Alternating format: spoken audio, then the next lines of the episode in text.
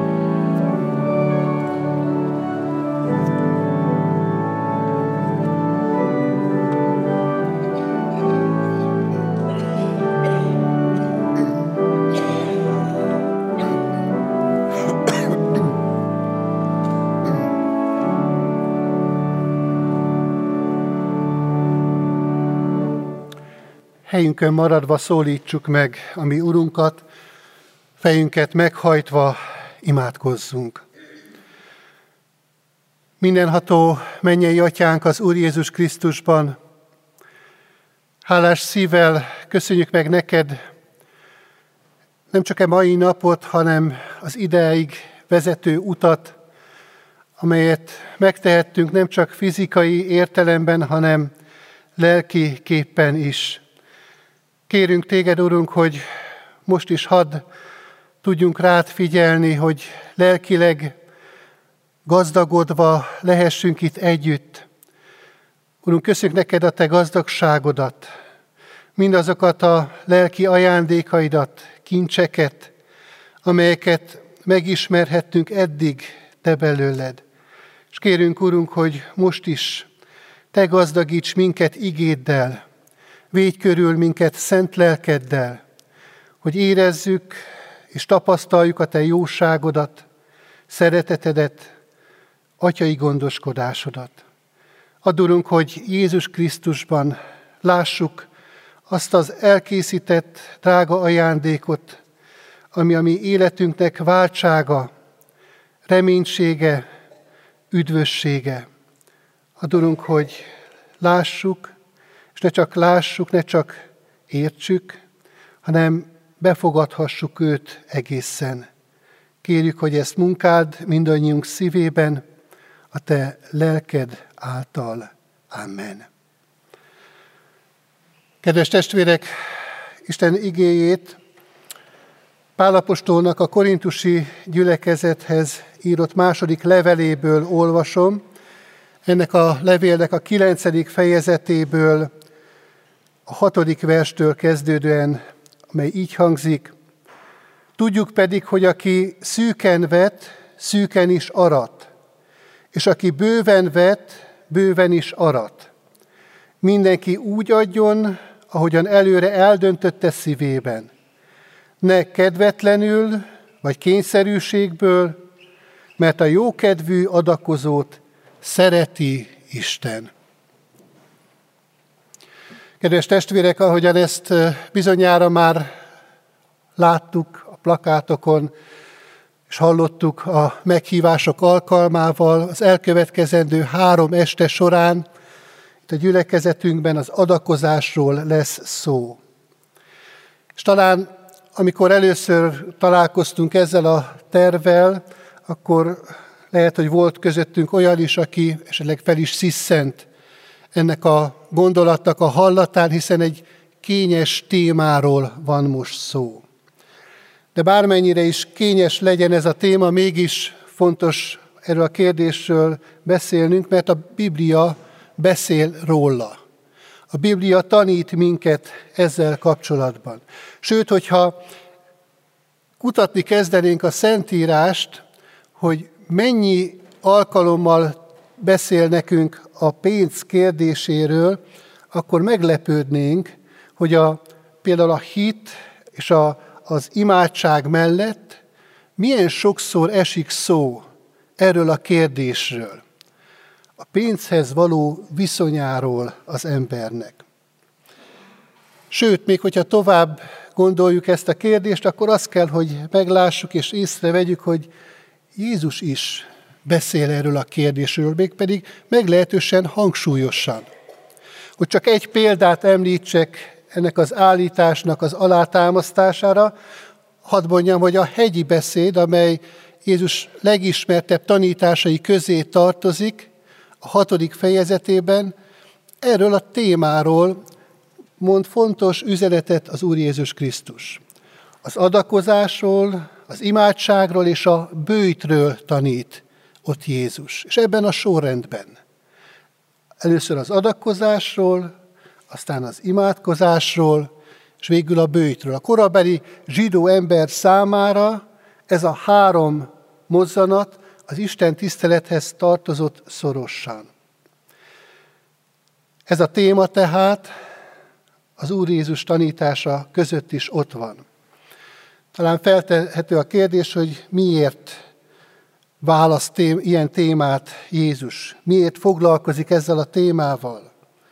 Nos hát nyilvánvaló, hogy Jézusnak nem az anyagiassága volt a magyarázata ennek a témaválasztásnak, hanem ami szívünknek az irányultsága, az, ami Jézust arra indította, hogy erről a kérdésről ilyen hangsúlyosan tanítson.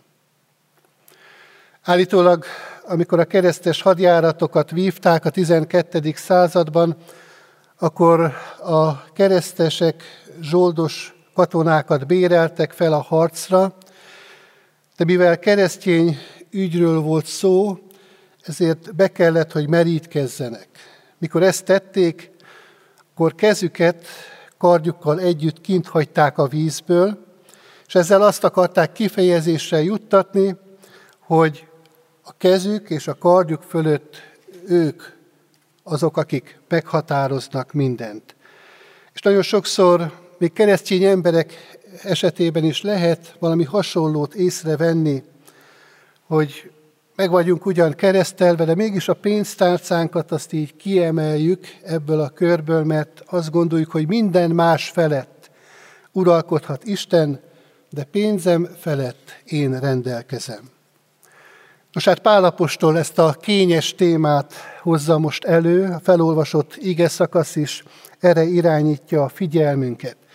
Ráadásul, most csak rövid két-három verset emeltem ki ebből a levélből, ez egy viszonylag hosszan kifejtett tanítása Pálapostolnak.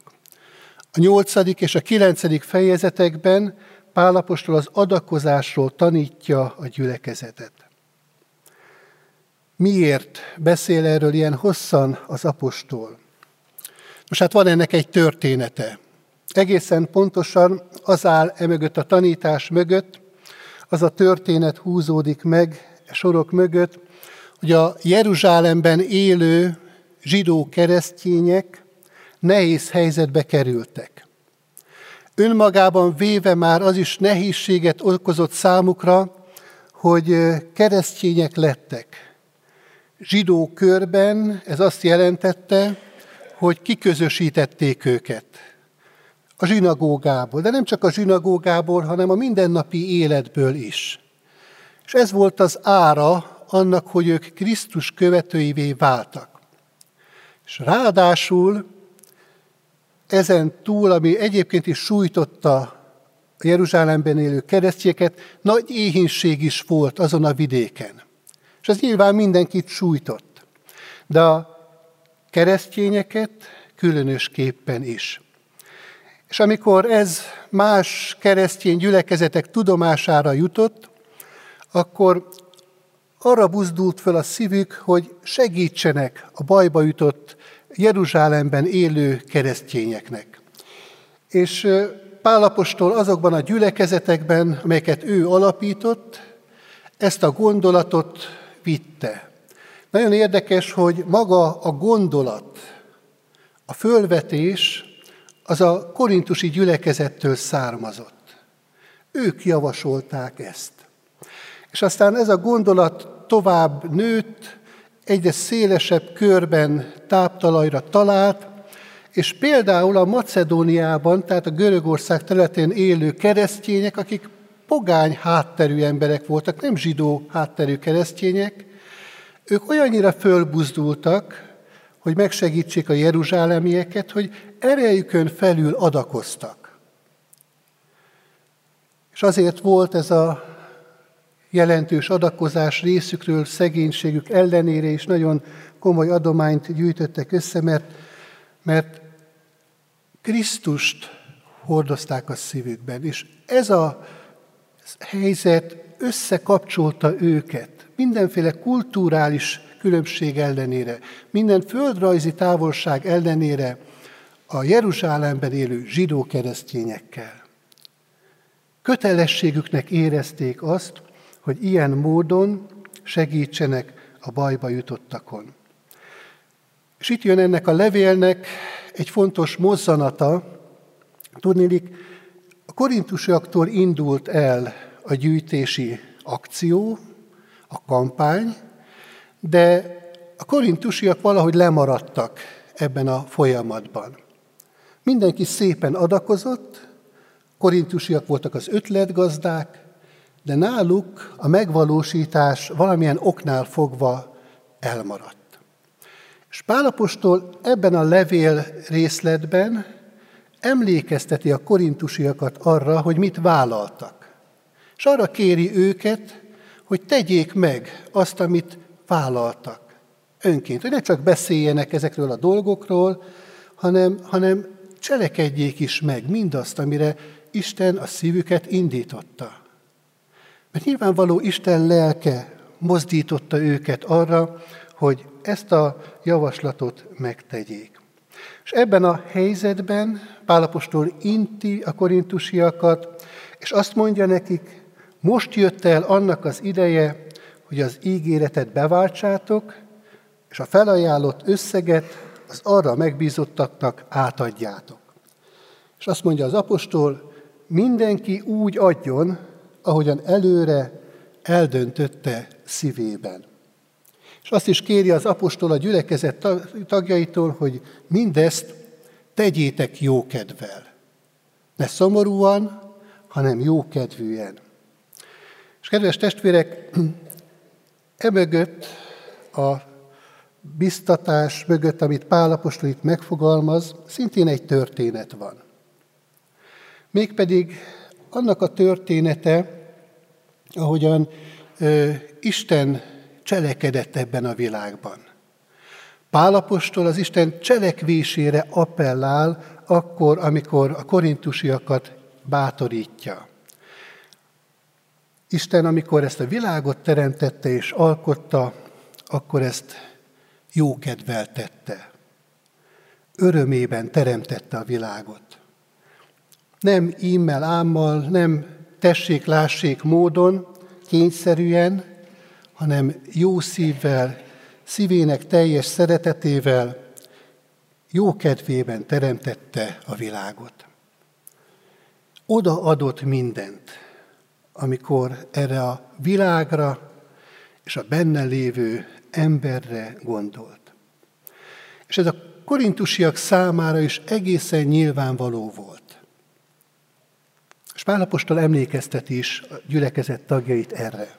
Az előző fejezetben, a nyolcadik részben azt mondja az apostol, hogy Isten mindent odaadott nekünk.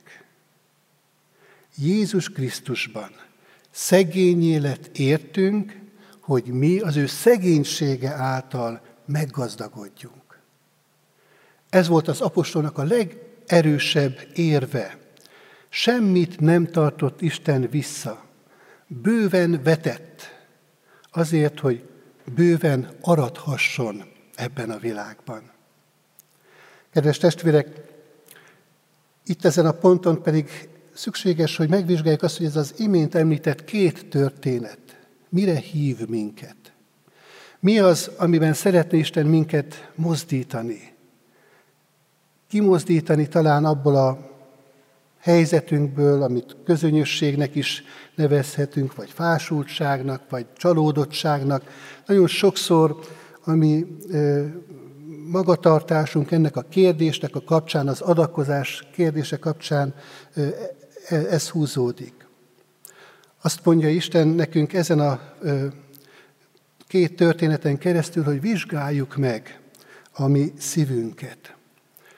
Mi az, ami motivál minket, vagy éppen gátol, tehát nem motivál, hanem akadályoz abban, hogy például az adakozásban Isten szerint való módon legyünk jelen az Isten népe körében. Mert a Szentírás nagyon világosan is ebben a bibliai szakaszban Pálapostól is egyértelműen tanít minket, hogy az adakozás alapvetően nem pénzkérdés, hanem sokkal inkább lelkület és szív kérdése. Mi van a szívünkben? És tulajdonképpen ezt a kérdést feszegetve tegyük föl magunknak a kérdést, hogy van hála a szívünkben Isten iránt. Mert Pálapostól erre appellál, erre fókuszál, ezt helyezi a középpontba akkor, amikor a korintusi gyülekezet tagjait tanítja keresztény ember adakozásának alapvetően nem célja van, hanem sokkal inkább oka. Valami kiváltja keresztény ember életében azt, hogy kész jó szívvel, örömmel adni. És ez a kiváltó ok pedig nem más, mint a hála a mi református Isten tiszteletünknek eleme az úgynevezett hála áldozat, amit perseibe dobva az adományunkat is ki tudunk fejezni, és ez az Isten tiszteletünknek a része. Ezzel azt fejezzük ki, hogy hála van a szívünkben. És ezt jó kedvel tehetjük meg akkor, hogyha valóban az Isten tettének, az ő cselekvésének, az irántunk való szeretetének a tapasztalói vagyunk.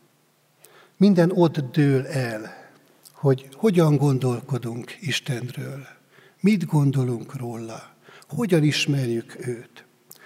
Nyilvánvalóan, hogyha úgy tekintünk Istenre, mint aki állandóan kér, aki, aki elvesz, aki visszavesz, vagy aki a mi boldogságunk kiteljesedésének az akadályozója, az álmaink elrablója, megfoszt valamitől, megsarcol, benyújtja a számlát, akkor nyilvánvalóan nem lesz hála a szívünkben iránta.